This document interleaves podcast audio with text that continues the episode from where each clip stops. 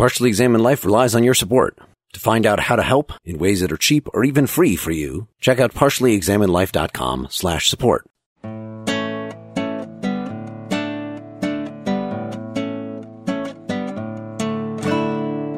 You're listening to the Partially Examined Life. This is episode 164, part two on Dostoevsky's novel The Idiot. We had just gotten to Dostoevsky's overall critique of Russia at the time and its Enlightenment tendencies and how that led to socialism and how that was missing some special sauce of ethics. This might be a good time to shift gears and talk a little more about his religious views and how they fit into this novel. There's a lot of Christ symbolism, or if not symbolism, for one thing, there's an actual picture of Christ that's in Rogojin's house that first Mishkin sees, and then this character that we haven't talked about yet, Hippolyte, in his long speech gives a lot more information about this. So it's the picture of Christ had just been taken down from the cross and it just shows him really messed up. This is part three, chapter six. Yep. When Mishkin sees this, he says, that picture could almost make you lose your faith. It's so antithetical to what we think of as Christ arisen. This is a real painting that Dostoevsky saw yeah. in Switzerland while he was writing this book. And apparently he stood transfixed at it for like an hour, and his wife had to tear him away for fear that he would go into an epileptic seizure. You should go and look at it right now on Wikipedia. It's called The Dead Christ in the Tomb. Even just in, as a little like three by five on your screen, you can tell. You know, Hans inc- Hol- Holbein. Yeah. It's an incredibly, he looks like a real dead guy. His body's starting to putrefy and there's nothing radiant at all about him. And then the form of it is very striking. Like he's, you're almost looking at him from the side in a coffin almost. Except he's got a little pointy Russian beard. He's giving us the middle finger. Right. Yes. The painting, I think it's kind of interesting to think it's almost a painting of Nietzsche's idea of the death of God. Not only because it can apparently cause you to lose your faith on the spot, but because it's also literally a painting of the dead Jesus Christ. Here's the passage. So this is Hippolyte. It is strange to look on this dreadful picture of the mangled corpse of the Savior, and to put this question to oneself. Supposing that the disciples, the future apostles, the women who had followed him and stood by the cross, all of whom believed in him and worshipped him, supposing that they saw this tortured body, this face so mangled and bleeding and bruised, and they must have seen it, how they could have gazed upon the dreadful sight and yet have believed that he would rise again. The thought steps in, whether one likes it or no, that death is so terrible and so powerful that even he who conquered it in his miracles during life was an, unable to triumph over it at the last. He who called to Lazarus, Lazarus come forth, and the dead man lived, he was now himself a prey to nature and death. Nature appears to one looking at this picture as some huge, implacable, dumb monster, or still better, a stranger simile, some enormous mechanical engine of modern days which has seized and crushed and swallowed up a great and invaluable being, being with a capital B, a being worth nature and all her laws, worth the whole earth, which was perhaps created merely for the sake of the advent of that being.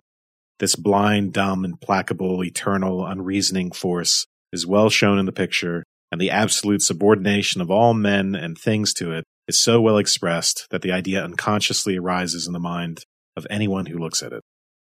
One of the things that I read about the writing of this was that the main element that got added to thematically make it worth writing books two through four was this end of days, this apocalyptic thing. And so we've got this character of Hippolyte that becomes a really major character in the second half. And his whole thing is he is consumptive. He is going to die and he knows it. And it's going to be within two weeks, within a month. It's it's unclear exactly when it's going to happen. it's, he's going to die, but he doesn't. he fails to die on cue. Yeah. Another biographical note is that Dostoevsky's first wife died of consumption, and he wrote, I think it was Crime and Punishment, while she was. It was like the custom then to have the dead people on the like the kitchen table, so her body was like on the table as he was writing some of his novels. But Hippolyte is just sort of this absurd adolescent intellectual wannabe who is sickly about to die and philosophizing incessantly about it and forcing people to listen to him, including to this long, what is it, the necessary explanation? That's actually Oh, this is actually part of the necessary explanation. Yes. So this, where he explains the painting, is part of this manuscript he's written, which is his final word before he's going to. I think at this point he's going to kill himself, right? Yes. So I know that he's introduced as a confederate of, well, not of Rogojin. The nihilists, the nihilist kids, Brodowski and Lebedev's nephew and Keller, the the boxer. Yep. So these are kind of the stand-ins for the people that Dostoevsky used to hang out with and why he went to prison. These kind of characters. But it doesn't seem Hippolyte, he's not quite so straightforwardly like this is the atheist character himself. When it comes down to like the conclusion of this long speech is that he's actually going to shoot himself right there on the spot. It doesn't work. He didn't like load the gun properly, but that's the intention. And it's why should I be begrudged if I'm destined to die anyway? Why should I have incumbent upon me to live out those last couple of weeks in dread of death? I'd rather just get it over with. Well, he also says his only freedom is in killing himself at that point. He's free to do nothing Yep. except suicide. Right. He says like earlier he wanted to learn Greek, but what's the point because he won't even make it through the syntax. Right, right. And that he wanted to do good deeds also, but with two weeks, what can you really do? So the last thing he can really do, you only have one free act left to kill yourself. But it's it's just put in terms of, and just the fact that he's including this thing about Christ in the first place. I mean, clearly he's lost his faith in terms of he's not traditionally religious, but whether he is the straight up, my question here was, is he the stand in for, I guess, Ivan in the other book, where he's the straight up atheist character and is giving us that point of view? Because I think it's a little more specific that it's, even if there is a God, come on, really, God's going to make me live through these last couple weeks? Like it's that kind of reasoning. It's not necessarily because there's no God, I don't have to give a crap about traditional religion. He says he admits of eternal life, right? So admitted that consciousness is called into existence by the will of a higher power, admitted that this consciousness looks out upon the world and says, I am, and admitted that the higher power wills that the consciousness so called into existence be suddenly extinguished.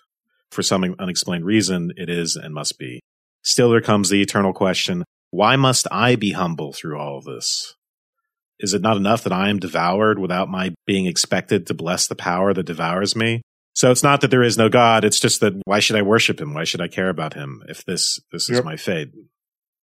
So we get a full blown existentialism without either a straight up Kierkegaardian, entirely dependent on religion take on existentialism or a Nietzsche slash Camus atheist take that because there's no God, there is no meaning. Whatever your religious beliefs, you still have the fact of death hanging over us. And then the larger apocalyptic theme here is he really thought that his whole society was undergoing this self destruction and that something really terrible was going to happen by 1900 or so. People said he predicted the rise of fascism and all this, you know, whether or not that's really what he's going for. It seems that he's giving us a picture of existentialism that is more universal than any particular set of religious beliefs. Right. And Hippolyte, I think you're right that he's not 100% Ivan. He's not 100% the rationalist, but he certainly expresses what becomes sort of the famous line from the brothers Karamazov if there is no God, everything is permitted. Hippolyte wonders if there's no God and he only has two weeks left to live, then why not just like go on a killing spree? There'd be no reason not to. What is stopping him? There's no afterlife and it's not going to matter to him because he's not going to be punished and go to prison. So why shouldn't he just kill everybody, shoot them all for really no reason? There's nothing to stop that. So he's certainly worrying that atheism is going to take the ground out of morality.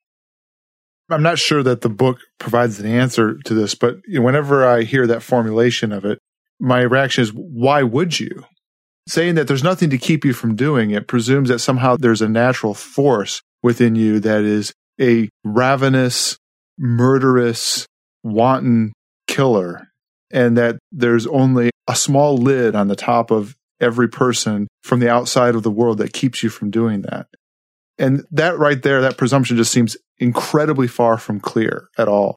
And it's not clear to me that that is even the activity of freedom that's going on in the idiot either. Well, actually, right before Hippolyte's speech, so in chapter nine, this is part two or part three? This is part three, chapter seven, I think, or six. Oh, okay, sorry. I was looking at Hippolyte's earlier speech, where, right, Yeah. where he's actually introduced. Ippolit appetizer. Yes, yes. Appetizer. appetizer. Lizaveta Prokofievna, so she's the mother of Aglaya and the other two, the one who's distantly related to Mishkin. She's like the grandma from Downton Abbey. She's like this is grumpy, likable character. And she says, if a lawyer said in open court he found it quite natural that a man should murder six people because he was in misery, the world must be coming to an end.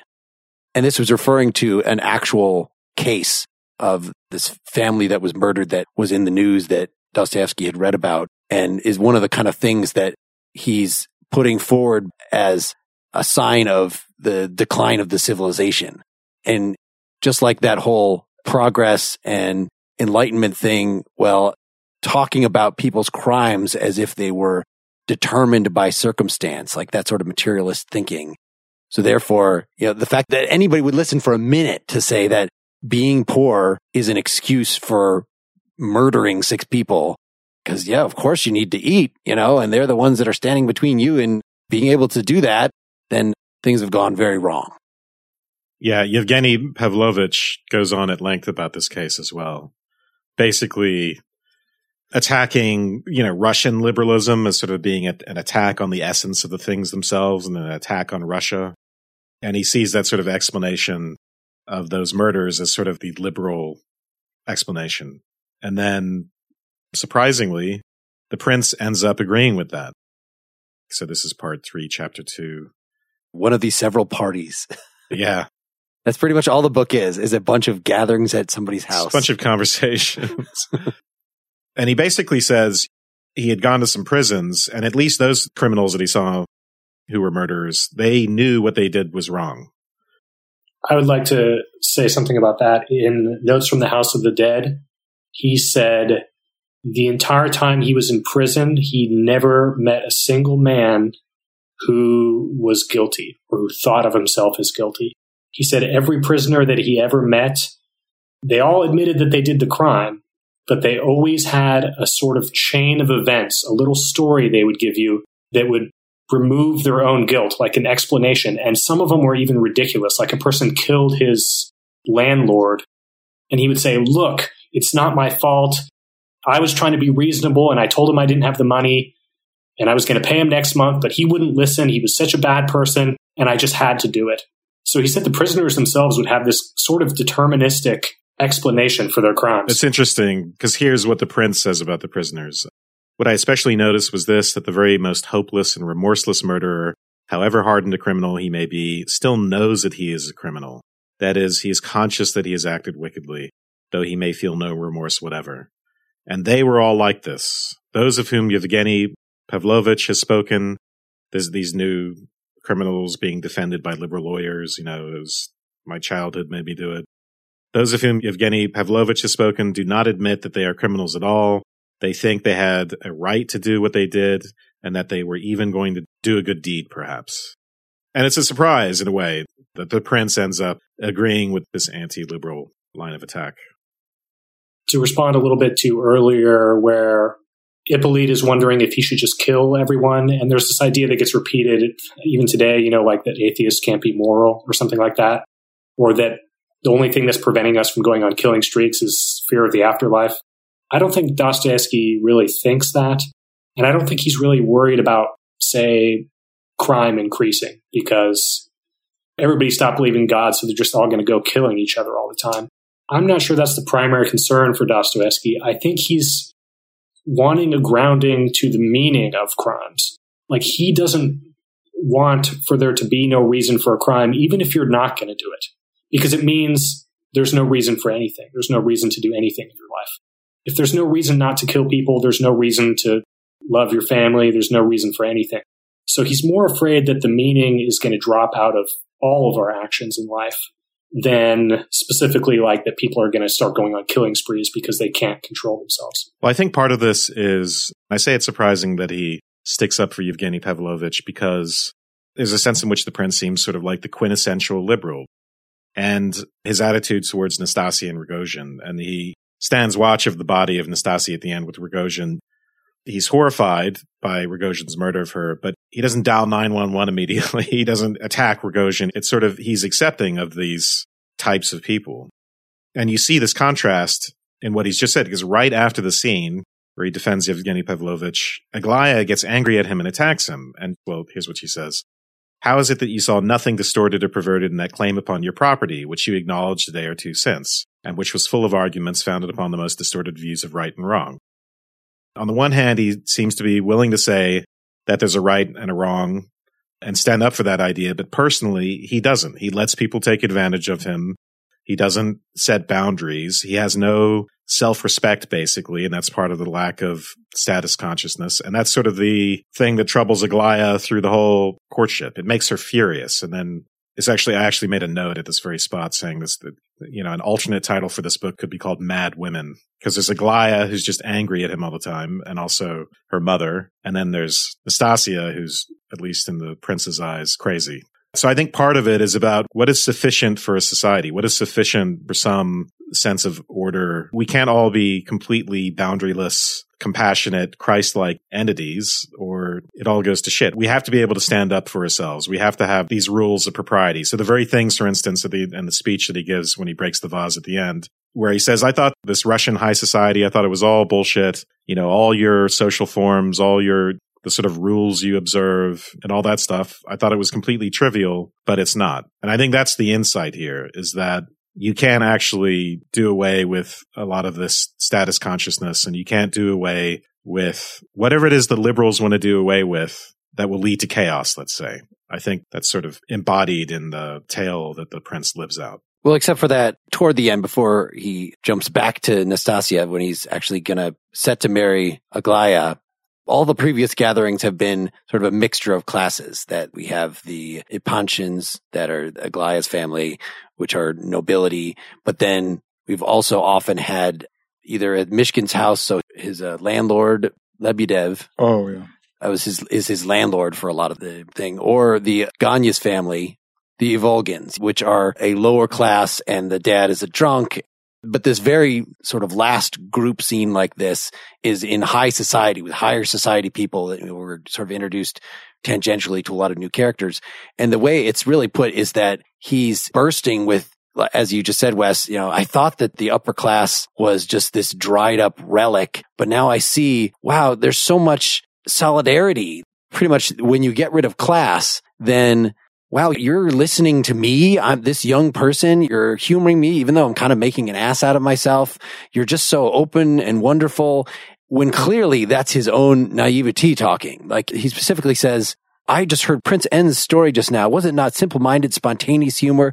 Could such words come from the lips of a man who is dead? And they just described previously this new character telling some anecdote that he's given a million times before and is sort of part of a piece of performance art. And the narrator is saying that, you know, uh, Mishkin was not noticing really how shallow this whole group was. And he's not noticing when so many of the particular members of it are really turning up their noses at him, just kind of thinking he's cute or something, not really taking him seriously. I maybe reject that interpretation, Wes, that he's, he's saying, well, he, he sort of already knew that, right? Because that's what he says in his speech is, but you know, he's doing his thing. He's on the verge of his epileptic fit, which is, we should say these fits are sort of his, they're mystical experiences for him. They are sort of when he feels most in touch with reality. And Dostoevsky described, he said, the moments before you enter the epileptic fit, you would trade for 10 years of your life. You have this sort of bizarre euphoria immediately before the seizure. Yeah, so he's in this euphoric state when he's giving the speech and he's not in his right mind. But I think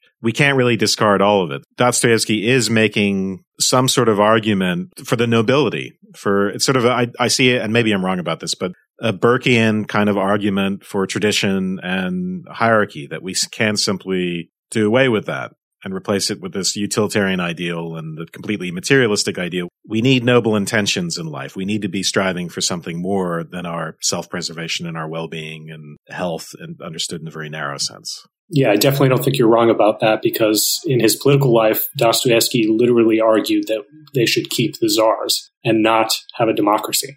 It's kind of one of the shocking opinions that he had. Yeah. So I think even though, and I think Mark is completely right about this, sort of his naivete really sort of shines at this point in the story.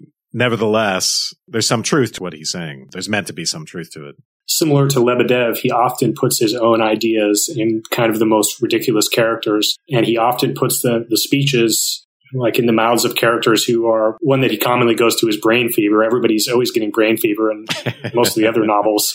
I don't really know what brain fever is, but they're going a little delirious and then they give a speech. And often that is the real Dostoevsky talking. The epileptic Dostoevsky. So they earlier in that thing, the passage in question, it never struck him that all this refined simplicity, nobility, and wit and personal dignity might possibly be no more than an exquisite artistic polish. The majority of the guests, who were somewhat empty headed after all, in spite of their aristocratic bearing, never guessed in their self satisfied composure that much of their superiority was mere veneer, which indeed they had adopted unconsciously and by inheritance.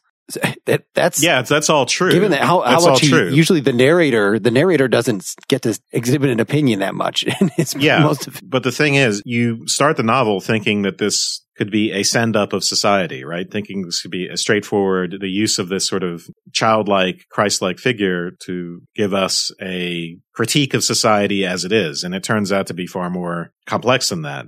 And the complexity is that we're not simply meant to think that all of the pretensions and the worries of Aglaya and her mother are uh, superficial stuff that we can do away with. They are superficial in a sense. They are that sort of status consciousness and all the worries about propriety and rules. And, you know, in a way, it's all arbitrary, but in a way, it's the stuff that glues society together and prevents chaos.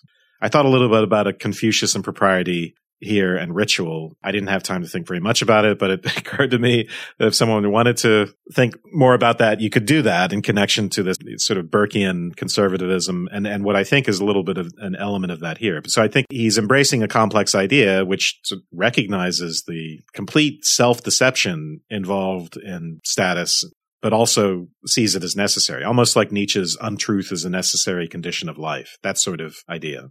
So in other words, can a purely good man like Mishkin be a- actually be social? Well, he fails at that pretty badly. And are, are we meant to think that the social as it is can be reformed, that it can be all completely honest and transparent and people can just say whatever's on their mind and we could do away with all the games? I don't think that's what we learn. I think we learn that the games can actually be done away with. Right. There is a reason why all these social conventions exist. You can't just naively throw them all away and say, let's create a whole new society where everybody is, like you say, open all the time, it's going to lead to disaster. You can't be open and truthful and honest all the time. I mean, that's just a fact of life and a fact of our social condition.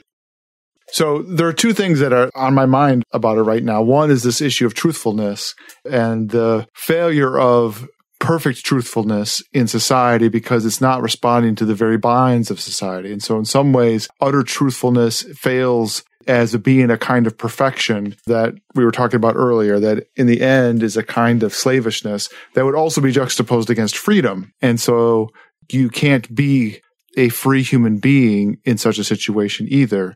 And so there is a constraint of society that has to do with its binds that you are following rules in a certain way. But then there's also an activity of freedom that would be both contrary to those rules, but also with those rules.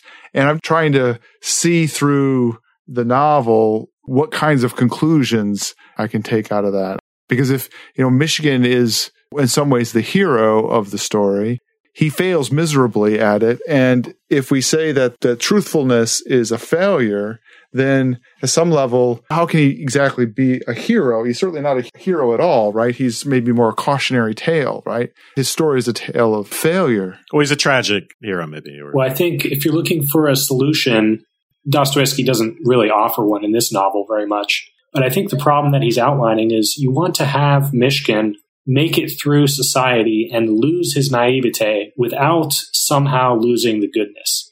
Mishkin has to learn about the social situations and how to behave properly and to contain his truthfulness sometimes and to contain his love sometimes. He has to learn how to not love people. He has to learn possibly even how to hate if that were appropriate at given times. But the problem is he can't just lose that and become a society person or become Rogojin. He has to somehow, and Dostoevsky sees this as a very difficult problem. He has to learn how to do those other things without losing the core of his sort of religious loving mode of being. And that for Dostoevsky is one of the hardest problems. Yeah. So, for instance, with Nastasia, his love of her is compassion and pity, right? It's not the same thing as the love of Aglaya, which is what we would more typically think of as romantic love. He's just delighted by her. And so, if you were like most people and you were more selfish, you'd say, yes, I, I'm not going near Nastasia and I'm going to do everything I can to be with Aglaya. So it would have been better if he were a little more selfish in this sense and a little more capable of cruelty. Yeah, and the, the compassion is it's not like you want to get rid of the compassion. It's just that uh I don't know. Is it that you have to be able to not act on it?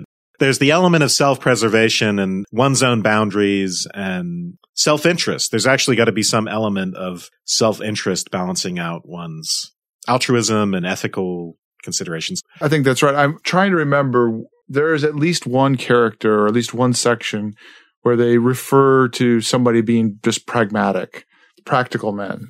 Pragmatic might not be the right word. I think it was the maybe the money lender. Wasn't it just the beginning of book four where, where they're talking about unexceptional men? Is that what you're talking about? Where they're talking about like we're going to talk about Ganya again. We haven't talked about Ganya and his wife in a while, and yeah, and really they're exactly the kind of practical mediocre people. That, and so he is, also, you know, again the narrator talking as very rarely happens in this book for a good couple pages about that. The commonplace people, he calls them. Yeah, and so I mean, like oh, so many of the characters, right? There is it's not a simple. This is the right way to be, but there's something about that practical person that is something closer. It seems to me to the person that can survive within these bounds, but also potentially be acting on their passions. The challenge is, is that they're often not doing things because of love or beauty, I guess right? And so they don't have that fiery passion, and it's exactly what sort of makes them boring and commonplace. And it seems like Dostoevsky points to them as possible solutions, but is also sort of, you know, they're completely boring characters and you feel like he's completely turned off by them. I mean, th- those are the characters that are humiliated over and over again in the book. Ganya is the one who gets most humiliated, right? With the $100,000 in book one. I seem to remember eventually working out okay for him. Did they not say that at the end? Yes. Well, that, that things work out okay for Ganya, right? As opposed to all these other passionate characters. Yeah, because he ultimately just has very like you know f- fairly low expectations and just wants to live a normal life. And so yeah, you could find another wife. It doesn't have to be Nastasia. It doesn't have to be Aglaya. But I think through Dostoevsky, he was kind of hinting that he doesn't think that's the right way to go either. Like he has the characters. Was Ganya the one who was the money lender? He was like a no. Ganya's not the money lender. Ganya's the one that was originally trying to get Nastasia. Right. But he is the representative, though, of the materialist. So in the in the argument yes, right. with Lebedev and Yevgeny Pavlovich, Ganya defends the liberal position and the more materialistic position. I think you're thinking of Petitsin. Yeah, and at one point, I think it was him. He says Uh, it's sort of I don't remember who said the words, but Dostoevsky was like, if you're gonna be a money lender, why are you doing it so small? He was just trying to kind of make his way and make enough money to pay for an apartment. And he says, if you're gonna be a banker, why not be a Rothschild? You know, why not try to become the greatest banker that the history has ever seen and get all the money on earth so I think Dostoevsky is a little annoyed at people who just try to live out their life just kind of normal and you want you have mediocre. He wants you to really go all the way with what you're doing. Go big or go home. Yeah, go big or go home. And Dostoevsky certainly did that in his own life. Yeah, and that seems to be I mean the most attractive characters are all defective in really important ways, but they're also extreme. I mean from Mishkin to Anastasia, right? They're captivating you can't take your eyes off them, but it's not clear that you want to be them nor be around them. But it's also like somehow they're elevated from that too. As you're reading the novel, it just seems like it would be a terrible tragedy for Natasha to end up with Ganya because she seems like this kind of almost great person. And it's like she's really just going to marry this kind of middle class, boring guy and just live her life boring. I mean, it seems like a terrible fate for her. She should do something she should get murdered by her lover, right? She would inherit a father in law who was present at everything great that Napoleon did, though. That's right. right. In a way, though, her getting murdered almost seems more fitting. At least she did something Yeah. And this kind of dramatic, she, you almost want her life to live out a dramatic, like a Shakespeare play or something. It just seemed like the worst thing that could happen to her is to be average and ordinary and retire to that kind of petty life. We should talk about Ivolgin, the pathological liar, father of Ganya, but let's let's sort of finish with Mishkin first. I think we have not said so much about exactly how much psychological realism is in him. That he's not presented as he's just cool under all circumstances and he just immediately loves and he like he gets annoyed by people. It's just that he's kind of willing to forgive them and always give them the benefit of the doubt. Like he's again, it's more naive. I don't even see him as naive exactly. No, they said time and again that he was very clever. In fact, some of the times other characters thought he was naive, like when he inherited the money, he would get cheated out of money. And people are like, You're being so naive, they're scamming you. But then he kind of knew he was being scammed. And his lack of observance of social graces and all that stuff. Right. That's it's not that he doesn't know what they are. It really does seem he's just acting out of well, you could call it principle or inclination, but it's not out of a lack of knowledge. Well, I was more thinking of his self knowledge. Like at the beginning, when he introduces himself as an idiot, he's just like presents himself as not somebody who'd be in the running for any romantic entanglements because he's just not medically made up for it. And he makes it sound like, you know, he just even biologically or emotionally, you know, just couldn't.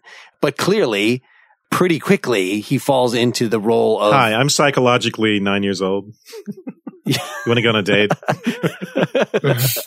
that he falls into, you know, what might be, at least with this, he's supposed to be 27 or so. Aglaya is like 20. So at least at the emotional level of her by that late point in the book. And it sort of surprises him that he is like just finds that he actually is in love. Like he didn't really know from the inside what this was about. He just knew this compassion and, you know, maybe thought that he was in love with Nastasia because he'd just never been in love before. So that in that sense, he was naive and he's kind of figuring himself out in his relation to things. Even the, the places where he has his fits. So there's three times they all seem to be because he's not like the Jesus character, super cool under all circumstances. It's because he's freaked out. Like he has these things when he's under extreme stress. Once because Rogojin has just tried to kill him or is about to kill him. And then at the end, you know, with the permanent one where uh, Nastasia's been killed and the one in between is this party that we talked about where at the beginning, Aglaya is like, she's sort of spoiled and bratty. Like, I know you're going to break this vase. I know you're going to make an ass of yourself. And he actually does a great job for like the first half of the party being really cool and impressing everybody. But then as it goes on is when he goes into these crazy speeches of warmth and stuff. And really, but it's the whole thing is, I think, stress because he is being introduced to the upper crust in this way and is not coping particularly well with it. Yeah, but I think it's also the what he's getting closer to is is marrying Aglaya, right? This is he's being introduced Mhm. as the fiance of Aglaya to Russian high society. And I think the stress of that, it has something to do with the prospect of that union as well, I think. Do we have morbid sexual hangups? No, I mean, I just think is in the way that anyone's feelings about that would be complex. Speaking of freedom and loss of freedom. Or it could just even be it's too much. It's too good. It's too exciting. But the other part of it is just that whole cultural social component where he had certain expectations of the aristocracy. He talks of having all these anticipations about meeting these types of people. He's always wanted to meet these types of people, get to know them, see how they tick. And that's suddenly coming to fruition. So I think that's part of it as well. Just that that doesn't sound very Jesus like. Like I've always wanted to meet the upper class. like, No, yeah, it's I mean, people compare him to Jesus, but he isn't Jesus personified. certainly not a fan of Roman Catholicism. Hundreds of pages later, we find out that Prince Mishkin is a anti-Catholic bigot, basically. Yeah, well, that's very, that's right in that scene, right after he's just been praising the uh, nobility as being, I thought you'd be shallow and, and a dead class, but you're really not. You're awesome. Right after that is when I think it's the context is, in fact, one of the people's revealed to have known his benefactor, the guy that you know, Right. set him up in the sanitarium in the first place. Pavloshev. and yeah, and, and it is kind of thinking about how extreme Pavloshev's action was. well, they reveal he turned Roman Catholic, Yes. and that he does not take well. I'll just read the quote, I guess. It is not a Christian religion in the first place. And in the second place, Roman Catholicism is, in my opinion, worse than atheism itself. Atheism only preaches a negation, but Romanism goes further. It preaches a disfigured, distorted Christ. It preaches Antichrist. The Roman Catholic Church believes that the church on earth cannot stand without universal temporal power. He cries non possumus. In my opinion, the Roman Catholic religion is not a faith of all, but simply a continuation of the Roman Empire, and everything is subordinated to this idea, beginning with faith. The Pope sees territories and an earthly throne, and has held them with the sword. And so the thing has gone on. Only that to the sword they have added lying, intrigue, deceit, fanaticism, superstition, swindling. They've played fast and loose with the most sacred and sincere feelings of men. They've exchanged everything, everything for money, base earthly power. And is this not the teaching of the Antichrist? How could the upshot of all this be other than atheism? Atheism is the child of Roman Catholicism. It proceeded from these Romans themselves, though perhaps they would not believe it. It grew and fattened on hatred of its parents. It is the progeny of their lies and spiritual feebleness. Atheism. In our country, it is only among the upper classes that you find unbelievers, men who have lost the root or spirit of their faith, but a broad whole mass of the people are beginning to profess unbelief. At first because of the darkness and lies by which they're surrounded, but now out of fanaticism, out of loathing for the church and Christianity. And he goes on. Yes. Very similar to Nietzsche's critique, right? So there's, Yeah. there's a sort of atheism of which Nietzsche is a critic, and it is sort of the outgrowth of Christianity, even though Europe is losing its faith. And for Nietzsche, the essence of it all is nihilism. That's what they hold on to through a certain kind of atheism. Although I guess I do see a little more of the uh, Heideggerian reverence for the common people, for the natural point of view. Yeah. That, you know, that maybe the natural Christian expression is something earthy and good and is a way of properly channeling emotions. Whereas for Nietzsche, no, the, the masses are the ones that are most likely to have been suckered by the Christian spirit. You know, he's not emphasizing so much the governmental power of Christianity, you know, as Dostoevsky, if this is his view here, as just the ethic of Christianity itself and what it has done to mass culture. Right. And I think Dostoevsky's main sort of political opponents were the sort of intellectual atheist class who was trying to redo everything. And he was very sympathetic to maybe the Russian peasants and what he saw as a more spiritual, natural connection that they had with each other that was based off religion and love and not based on this sort of abstract ideas. And maybe, as we were saying, you know, that even the upper classes here, that a lot of their solidarity is not a matter of laws. It's natural in, its way, just like the peasant love.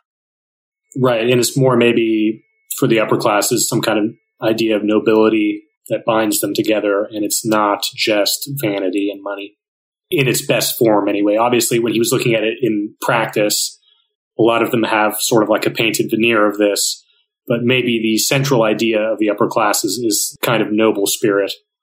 But this is all too extreme for the people he's around. They're like, chill out, man. Right. And this is one of the problems that Mishkin has throughout the novel is that he can never sort of engage in casual small talk. When he's first introduced to the Epanchins and they're like, oh, tell us a little bit about you, he immediately starts talking about executions and death and how all these kind of topics that are far too serious for the given circumstances. All the girls are laughing and they want to just meet this person. And he's telling them about, oh, like one of the sisters asked, What should I paint? She paints landscapes. And he tells you, Oh, I have a good topic to paint. You should paint the face of a man moments before he's executed. The final look on his face as the guillotine comes down, which he witnessed in France. And it's like, This is not appropriate to the social. she means like, she asked, What should I paint in Finland? Because I only know Russian landscapes. She's talking about like the Finnish mountains. I saw these beautiful mountains, you know?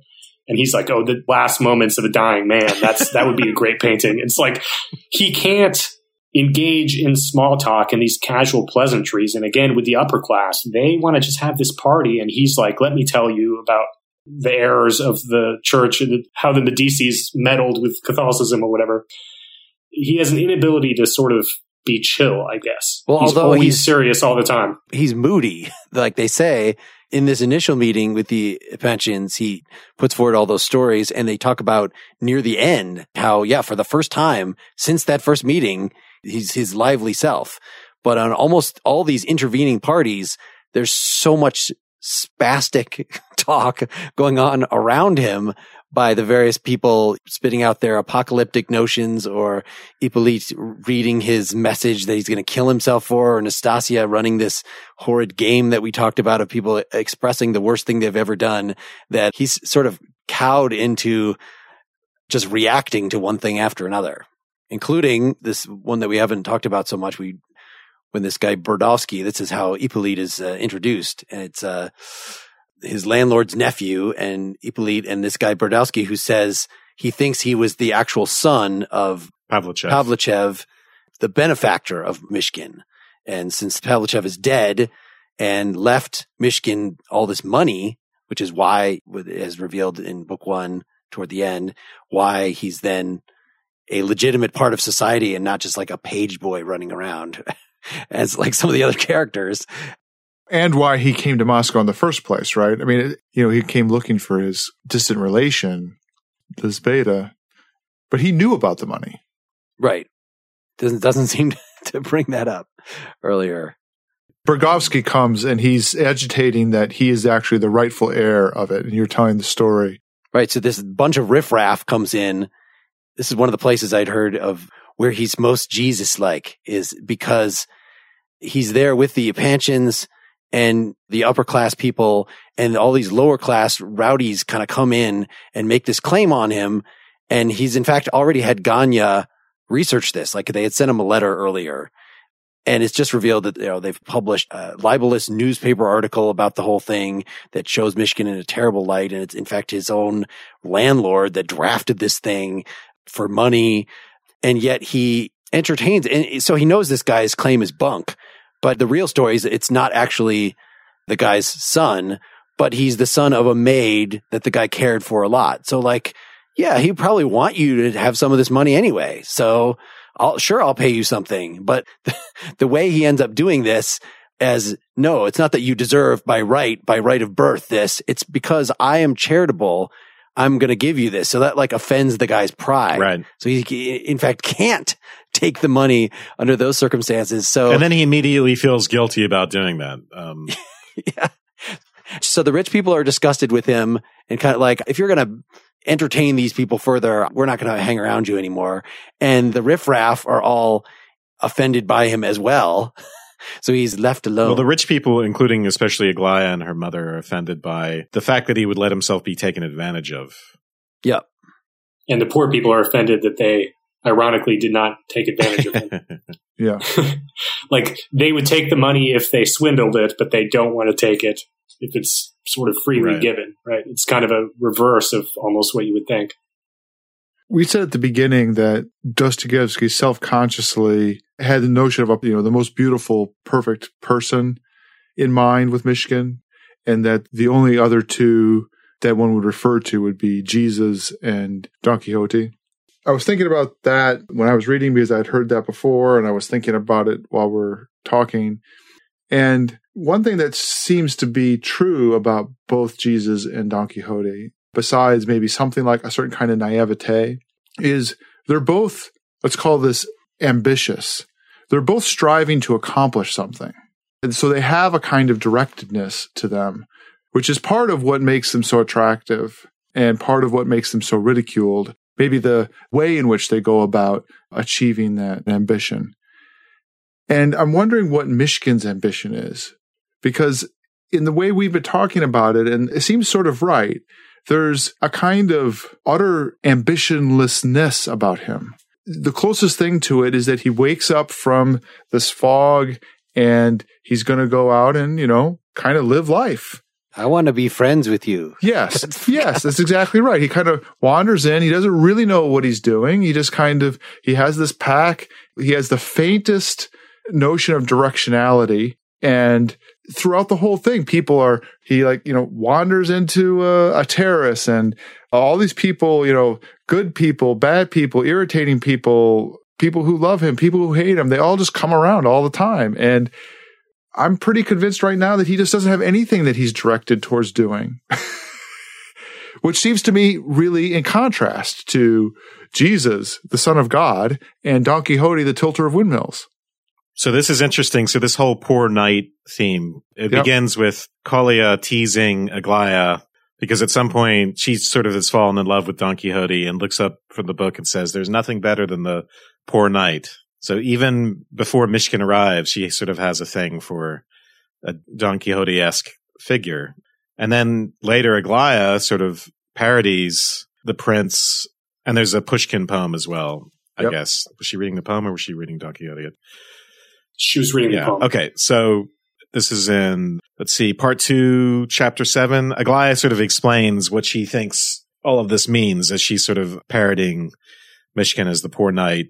In the poem, the knight is described as a man capable of living up to an ideal all his life. That sort of thing is not to be found every day among the men of our times. In the poem, it is not stated exactly what the ideal was, but it was evidently some vision, some revelation of pure beauty, and the knight wore around his neck, instead of a scarf, a rosary. A device, ANB, the meaning of which is not explained, was inscribed on his shield. When she reads the poem, she's going to change that to, what is it? NPB to represent Nastasia. Those are her initials. Anyway, so I say A and B, and so it shall be, cried Aglaya irritably. Anyway, the poor knight did not care what this lady was or what she did. He had chosen his ideal, and he was bound to serve her and break lances for her and acknowledge her as the ideal of pure beauty, whatever she might say or do afterwards. If she had taken to stealing, he would have championed her just the same. I think the poet desired to embody in this one picture the whole spirit of medieval chivalry and the platonic love of a pure and high souled knight. So anyway, this represents what's dangerous about the uh, prince, especially to her, right? Because if he can love Nastasia, if he can love a woman in this very high minded, abstract way and not love her as real down to earth human beings love other real down to earth human beings, if he loves this ideal of beauty, which involves tremendous suffering, which is what Nastasia's beauty has to do with, or what is it, what it is in essence, then it's irrational. One thing I'd also like to say is this sort of sets up one of the problems of the novel I have in mind regarding the same poem. They're mocking Aglaya, and Prince Mishkin responds by saying, How is it possible to unite such true, beautiful feelings with such obvious, spiteful mockery? So he's saying, How is it that in the same sort of moment you have the beautiful ideal of the knight, which obviously Mishkin again believes this is beautiful. He's with the knight in a, in a sense, but at the same time, they're expressing these beautiful feelings. They're expressing mockery and spitefulness towards the beautiful feelings. So you have two sort of contradictions happening at the same time. You have beauty and you have mocking the beauty, sort of irony. And I think the prince is not capable of irony. So he, he can't really understand what's happening. Well, I'm glad you brought that up because I almost forgot about this whole double thoughts thing. That's a kind of a minor theme in here, which I had originally read or read something that referred to this as, you know, Dostoevsky is, is often thought of as, you know, along with Nietzsche and folks like that of anticipating Freud. So double thoughts in that sense might be the unconscious, but what really is referred to by double thoughts, specifically it's brought about by this guy Keller. He's one of the, uh, the riffraff in the scene before. Actually, he's one of The nihilists. the nihilists. and uh, yeah, he's he's not one of uh, Hippolyte's friends. He's one of uh, Rogojin's friends. Actually, maybe he comes back with Hippolyte as well. I think yeah, he comes back both times. I think he doesn't even have a name at first. He's just called the boxer. But by the end, he's like the best man or the security guard at least at Mishkin's wedding. He's like one of the only people that'll stick around. That's his actual friends. But he, so at, at one point, this is in end of part one, chapter 11. I see page 347 in my version. He's just confessed basically his part in the Burdovsky matter, maybe some other stuff.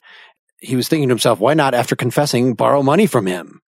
You see, this confession was a kind of masterstroke. I intended to use it as a means to your good grace and favor. He's talking to Mishkin. Then I meant to walk off with 150 rubles. Now, do you not call that base? And Mishkin replies, You've confused your motives and ideas, as I need scarcely say too often happens to myself. I can assure you, Keller, that I reproach myself bitterly for it sometimes. When you were talking just now, I seemed to be listening to something about myself. At times I have imagined that all men were the same, he continued earnestly, for he appeared to be much interested in the conversation. And that consoled me to a certain degree, for a double motive is a thing most difficult to fight against. I've tried and I know. God knows whence they arise, these ideas that you speak of as base. I fear these double motives more than ever just now, but I am not your judge, and in my opinion, it is going too far to give the name of baseness to it. What do you think? You are going to employ your tears as a ruse in order to borrow money.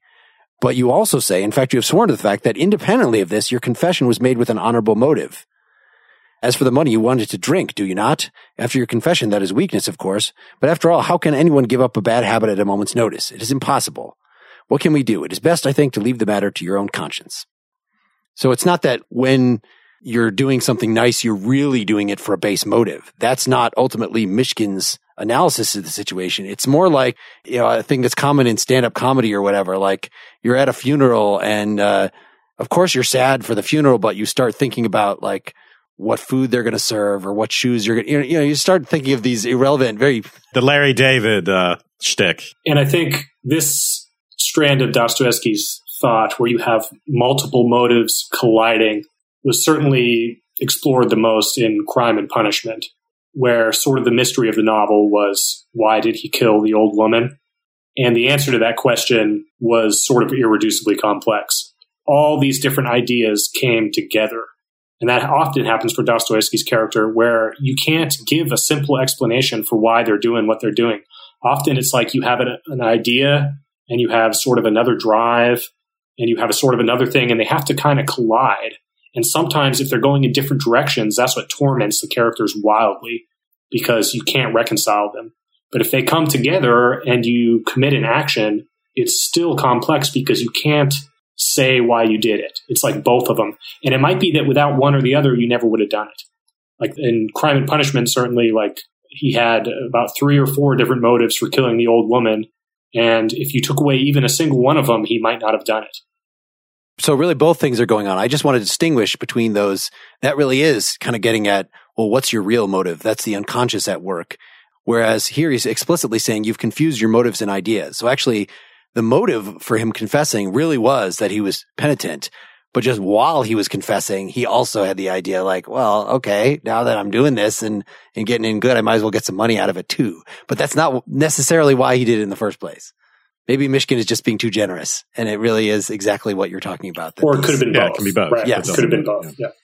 Any other major characters? I mean, we had this Ivolgin, Ganya, and we mentioned Kolya briefly. That's like the 13 year old brother of Ganya who becomes sort of Ippolit's disciple for a while, but then is also Mishkin's disciple. And besides Keller, one of the only guys that kind of sticks with him. And I'm picturing this 13 year old running all these errands by himself. He does a lot. He's like the main communicative link between the characters. So their father, Ivolgin, who's a general, but at one point they describe like what it takes to become a general. Pretty much keep your head down and stick in the system for long enough and woo, you're a general. Like it's the most unremarkable thing Dostoevsky is not impressed by the people that become generals. And there's like four of them in here. All pretty much and all suck up to everybody who's above you. They said his major talent was giving other people credit. And that impressed people, right? Because they're like, oh, look how selfless he is. He's not trying to take the credit, but really it was kind of a calculated maneuver to win favor and actually gain the credit. So it was, he had sort of a political savvy. That's Epanchin, right? oh, that, yeah. Ivolgin is self-aggrandizing. Yeah. Oh, right. So Epanchin is still in the upper class, is still respected at this point. And he's kind of a businessman, right? When he meets Mishkin at the beginning, he's kind of, why are you hanging around here? I'm busy. He actually has a mission. But Ivolgin is this this pathological liar, and it's like, oh, I held you when you were a baby. Oh, that's Also, he I- I met don't he met Napoleon when he was a boy and influenced major decisions and It caused him to not leave Russia Yeah. or whatever. or no, caused him to leave instead of stay Caused him and to leave. Yeah. salt up a bunch of dead horses and hold out in the Kremlin. Yeah.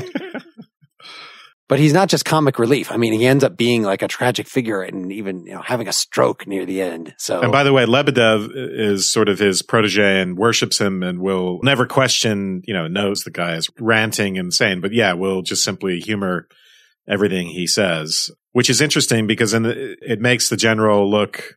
I'm not sure what we're supposed to think of that because Lebedev is sort of the defender of these aristocratic values and General Volgin is a caricature of them, right? He's just, he's self-aggrandizing. He's not an aristocrat, but he imagines himself as one or something like that. So I didn't really know what to make of Lebedev's devotion to him in this. Even to the point where Ivolgin steals a bunch of money from Lebedev and he ignores it basically and will even go so far as to blame Ferdishenko and chase him down all along, pretty much knowing that the general did it. Right. I think Lebedev can't kind of give up this idea of nobility. So even though he has this kind of farcical character, he's so committed to these high minded, noble ideals that ground life. He just, he can't see reality when that kind of value is questioned. So he won't go along with the rationalists and materialists, even though science is maybe on their side. It's obvious you can't win a fight against science, but he also won't go against when it's the value itself is obviously being corrupted. He'll still stick with the value. So the thing that actually seems to drive him to the stroke is Mishkin. You know, it's right after he's been having this conversation with Mishkin and told him about this Napoleon story. The end of that that part. This is chapter four of part four, I guess. Mishkin understood too that the old man had left the room intoxicated with his own success. The general belonged to that class of liars who, in spite of their transports of lying, invariably suspect that they are not believed. On this occasion, when he recovered from his exultation, he would probably suspect Mishkin of pitying him and feel insulted. Have I been acting rightly in allowing him to develop such vast resources of imagination? The prince asked himself. But his answer was a fit of violent laughter which lasted ten whole minutes. He tried to reproach himself for the laughing fit, but eventually concluded he needn't do so, since in spite of it, he was truly sorry for the old man. The same evening, he received a strange letter, short but decided. The general informed him that they must part forever, that he was grateful, but that even from him he could not accept any, quote, signs of sympathy which were humiliating to the dignity of a man already miserable enough. So maybe appeasement isn't always the best policy. and so just to get back to, you know, I know this is like what's on the back, what Corey led with here, that it's the picture of the, the positively good man. And it says it right on the back of the book. You know, it says that nowhere actually in the book. And I kind of would have preferred to not know that that's what Dostoevsky was trying to do because it sort of makes it more interesting. In fact, I see some parts of this book as maybe a critique of the possibility of putting into practice ethical perfection is that there are certain just practical dilemmas that like this one and like, you know, with the earlier with Burdovsky trying to get money out of him, that if you are giving, you end up pissing people off. Like that if you are perfectly good, it ends up not producing the good result. Right. Because people can be offended at your charity if you try to give people money sometimes out of charity, you're insulting their dignity. And that kind of thing, the prince has a very hard time dealing with because society doesn't always obey the rules of just be good all the time. People can despise you for your goodness, even if your goodness is directed at them. I could despise someone for loving me in certain circumstances or for being charitable towards me. And I think this kind of perfect moral character has no way of dealing with that kind of thing. Because what else can you do? You can't not be moral to them. You can't leave someone to starve because they're going to be offended. What can you do? You know? And Mishkin just can't deal with that kind of reality. And that kind of reality is just baked into the society that we find ourselves in. It is a critique of Jesus, I think. Yeah. Yeah. That if you have a picture of Jesus as someone that was perfectly wonderful. And, you know, of course, except for being betrayed and crucified at the end, that everybody just loved him and it worked out well for him, then no, that's not what would happen. And it can be a critique of Jesus, but it's not against Jesus. I mean, Dostoevsky himself said almost like we were just talking about how the guy can't give up the lies of the pathological liar. Dostoevsky wrote in his journals, like, if the materialists prove without any shadow of a doubt that Jesus was wrong, I'll still go with Jesus. So Dostoevsky is not against the ideal of Jesus. I think the critique is that the world has sort of moved on from that. And Jesus is not going to work anymore. If we have a sort of a second Messiah or whatever, it, the, the original formula for Jesus is not going to work this time. Society has become too advanced, science has become too advanced, and people have become too cynical. And you need something that understands the cynicism and understands the society. And this sort of simple love is just not going to cut it anymore. So I think one of his unfinished books was called Super Jesus. Uber Jesus. Who knew karate perfectly, by the way. Well, that seems good for me. Let's sort of do some closings. Is, are, is there uh, a conclusion about the work or uh, a theme that was on the tip of your tongue that you haven't gotten out yet? The conclusion for me is to find the conclusion in the Brothers Karamazov, where he gives the more real answers to some of the problems that are set up in this book, or he attempts to answer them. I think this book is sort of a pointing out the failures of love, pointing out the failures of rationality, pointing out the failures of passion. And those are going to be the three characters, the three brothers. And that book is going to work through the problems of how to integrate them in a much more profound way than this one does. This one can kind of leave you like, well, what are you supposed to do? It didn't work out for anybody. So what's the solution? And which book did you like better? well, the Brothers Karamazov is the greater novel for sure. I actually liked The Idiot better. yeah, I don't know which one I liked better, but I think you get more of Dostoevsky's full thought in The Brothers Karamazov and more of, like I said, the positive solution. Like what, what do you actually have to do? So one thing we haven't talked about is just the difficulties in translating even the alphabet from Russian. That the two translations I'm working here, the one in my book and the one online that I'll link people to, all the names are spelled differently. Even the name Dostoevsky, does it have two Y's oh, or only one? They're both correct. Sometimes apparently. there's not. Yeah. Oh yeah. Or does it end with a J? That was one of the places. Yeah. Good and God. the fact that you're calling it Karamazov and it's not spelled with I, I have extra, no idea how it's yeah. I'll say that that's not you being wrong. That is a matter of the alternate yeah. spellings from Russia. well, it's a miracle if you can just remember the names of all the characters and pronounce them halfway correctly because Dostoevsky really does love to have about 200 characters per novel and they pop in and out constantly. And the, the sheer number of characters is only part of the problem. It's that there are four or five different versions of the name for the same character and some of which bear a resemblance to each other and others which bear no resemblance to each other. And that's much worse in Brothers Karamazov because all the brothers have this. I read this after some commentator. They all have like the diminutive version and the formal version, and then sometimes they just call them by the last name. So like Ivan is the intellectual and his short name is Vanya. And of course he doesn't explain it. He just says it. You're supposed to know, you know? I had one footnote like Kolya is meant here. that they did that once to help us out. I just printed out a character list online and yeah. Yeah, they have a cheat sheet. But the other thing that this guy was saying is that it's extremely important in Russian culture when you call them by the diminutive and when you call them by the formal name. Which has the middle name that's from the father's name, right? So it's Ivan Ivanovich yeah. because your father was Ivan. But that's not your last name. That's like your middle One name. of the crucial character developments was that Alyosha, who is basically Prince Mishkin, everybody called him Alyosha, which is the informal version. And it's sort of the same with Prince Mishkin. Everybody treats him informally, almost like a child. And then the passionate character, they flipped back and forth between Dmitri and Mitya. Those are like the two. And then the intellectual character, everyone called him Ivan. And that's supposed to carry all this meaning in Russian culture that just totally goes over your head. Or they could just call him general. They could just call him prince or just call him by the last name that you didn't know was associated with that first name. So, but despite that all, like really, we're only talking about two or three families here and then some hanger ons. Like, so it wasn't too overwhelming in this book. I, I feel like, but there were a lot of digressions just in terms of one of the things I'd read was that you could look at them as Mishkin's parables, like if you're going to carry the Jesus thing. So the fact that he tells this story about somebody being executed or has this long story about when he was in Switzerland, there was this woman who was shunned because she was so ugly, but then Mishkin managed to sort of get all the children to like her. And so when she died, they all mourned for it. Like, what is the relevance of this? What? but I think that story is actually very important because it shows that Prince Mishkin's loving disposition and his loving attitude and his attitude towards the world actually worked perfectly once before in Switzerland. And it totally healed this woman and it totally convinced everyone.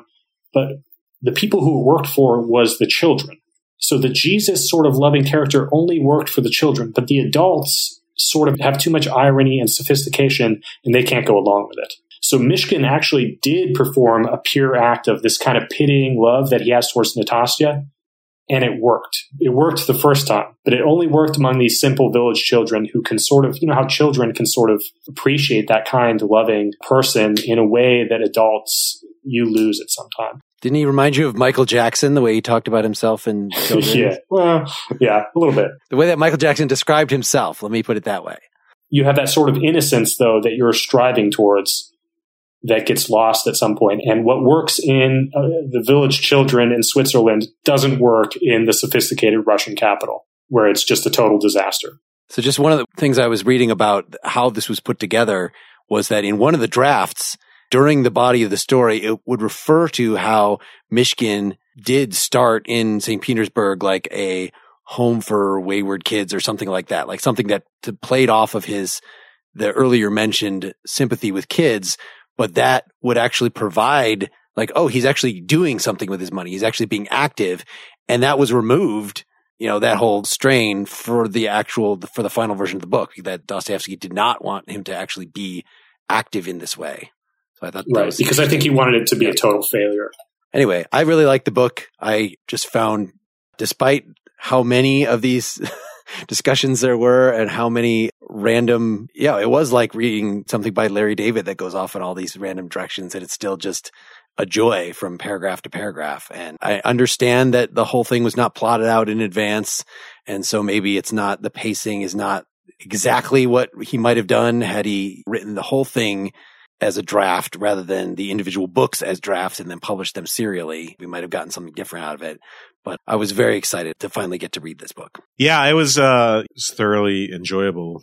And in fact, I tweeted from our, uh, official Twitter account. I think it's what I said was do nice guys finish last. Dostoevsky's The Idiot, a joy to read and coming soon on PEL. And then someone responded, one of the books, one of the two books that Weldon Kees left in his car by the Golden Gate Bridge as a kind of suicide note. A joy to read is too chirpy. and I wanted to reply, but I, re- I resisted. Was that have you read the book or do you just rely on suicidal amateur critics? So yes, it's tragic, but the overall experience of the book, it's delightful in the sense it's, and, and a lot of authors can't do this. I mean, it's a rare thing and I feel picky about fiction. I can't get into it the same way I got into this book, but he sort of gets into the heads of his characters in a way that is just sort of very satisfying. There's an intimacy to it. It's a real gift and it's not just famous Russian literature that you must read. It's absorbing. And for listeners who haven't read it yet, I would, I would definitely recommend that you. It's not some sort of chore. Perhaps read it at a slower pace than we did. Though. Yes, trying to do it at the pace we did it. it was challenging. like, I finished the last fifty pages this morning. So, Dylan, parting thoughts. I love the first book and the fourth book. All right, that that conclusion is uh, mighty creepy. this is awesome. It's for me, particularly the first book, but it, it is wonderfully written and the, and the characters are really rich. And I think the conversation that we've had is a testimony to the complexity and the multivalent nature of the characters and their relations. I don't think I was gripped by it quite as much as you guys were, but you know what? There's been other books that have been the opposite for us. So it fell off a lot for me in books two and three. I felt like the you know, the cocktail hours and stuff, they just were a chore. They're just, you know, and the constant perseverating of Lizaveta, you know, oh my God. I'm I loved, I, I loved just, her. uh, yeah. It just, I, I got it. I got it like by the time the fourth time around of her like perseverating, I just was like hanging my head. I just, I, and then, you know, not to criticize a great artist, but I just found that some of the, I don't know, if, if, if it, anyway, what? Not good. I, yeah. I, I liked it a lot. I thought the writing was great, but um, say something specific and scathing. Don't yeah. just Mishkin this. Did really. Let's make sure Mishkin becomes a verb. Let me put it this way. I thought the first book is so tight and perfect. It's almost like a continual pan shot. And it's one conversation seamlessly moving into another conversation and the characters are vibrant. The descriptions of them and their faces. And one of the things I thought was most amazing about it is there's almost no setting at all. It's all about exactly. the people and the conversations. And that's true of the whole book. Yep. But it's most well epitomized in the first book. And I did feel let down by the next couple books. I felt like learning later that he didn't quite know where he was going with it it is really evident to me in the other two books. And then I don't know if he was like trying to careen towards an end in the fourth book, but man, he decides to, you know, to take off the wheels and just go for it. so I like that part about it. Yeah, those initial descriptions where he's introducing the characters are just so, so good. Oh.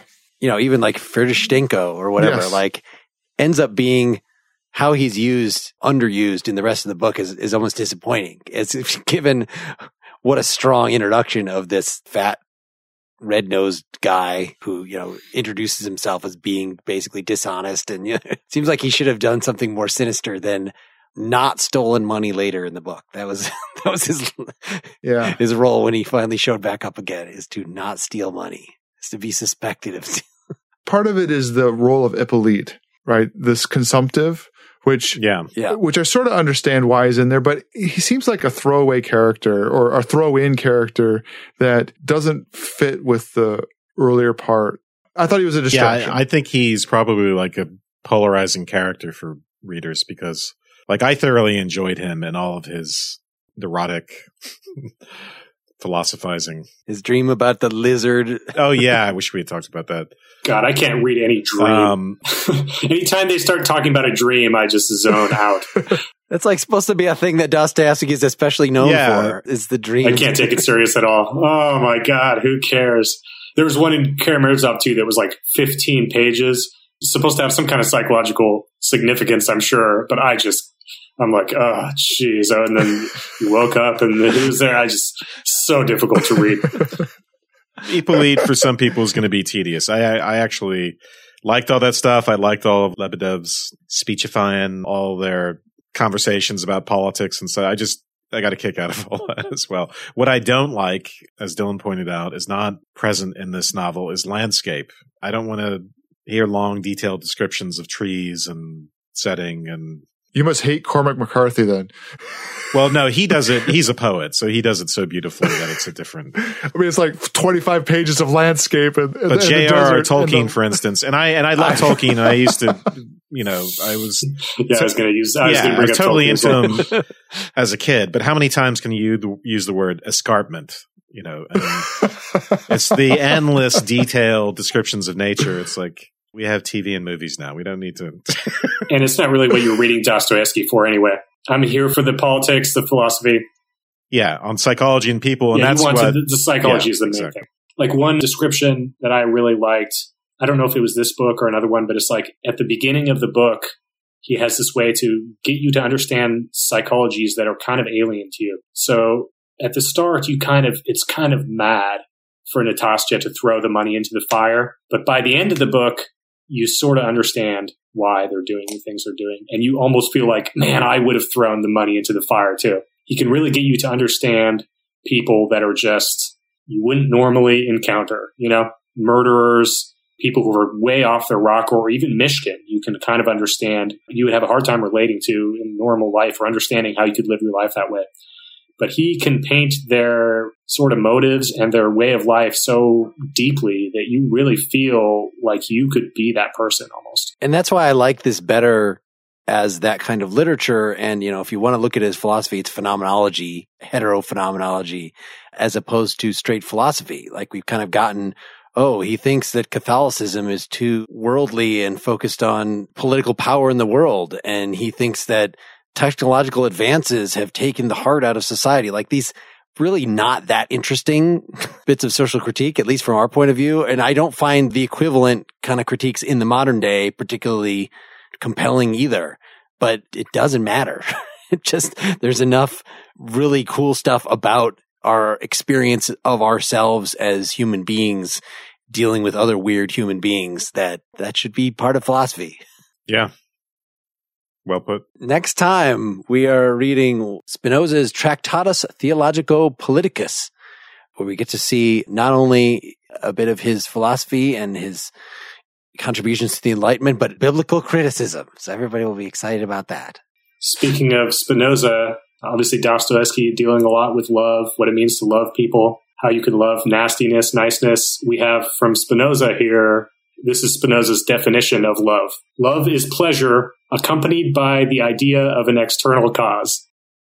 Not quite as romantic. That was in our Spinoza's ethics episodes, which people can get in preparation for listening to this next one. I think it's the title of a porno that I saw somewhere. Yeah. What? What? Which external cause? The abbreviated version, yes. Isn't that the slogan for Fleshlight or something? I think that's right, yeah. All right, as always, we have a closing song. This one is Don Quixote, appropriately enough. A song by Nik Kershaw. It was actually one of his hits in the 80s, but this is a solo acoustic version from his No Frills album, so it's much less dated sounding. Now, my interview with him on the Nakedly Examined Music podcast is one of my favorites on there. Brilliant guy, wonderful songs. Please check out nakedlyexaminedmusic.com. Look for episode 37 if you'd like to hear that. Thank you again, Corey. I can't believe we waited this long to hear your your lovely voice, and now we've done it. And maybe we should do it again sometime. Yeah, I had a good Yeah, time. thanks for coming on. Uh, if you guys have the patience to try to work through Karamazov, I would definitely come back for that, or really whatever else. Don't hold your breath for that. Yeah, for Kar- I've- Karamazov. it's a it's a big ask. Good God, it's long. Someday. I think we should do back to back episodes of, of Karamazov and War and Peace. And we'll do them one, two Yeah. weeks a- apart. That's what we're going to do. You know, one week to read Yes. it. Read the cliff notes. Read the clip. That's All it. right. Good night, everybody. Good night. Good night.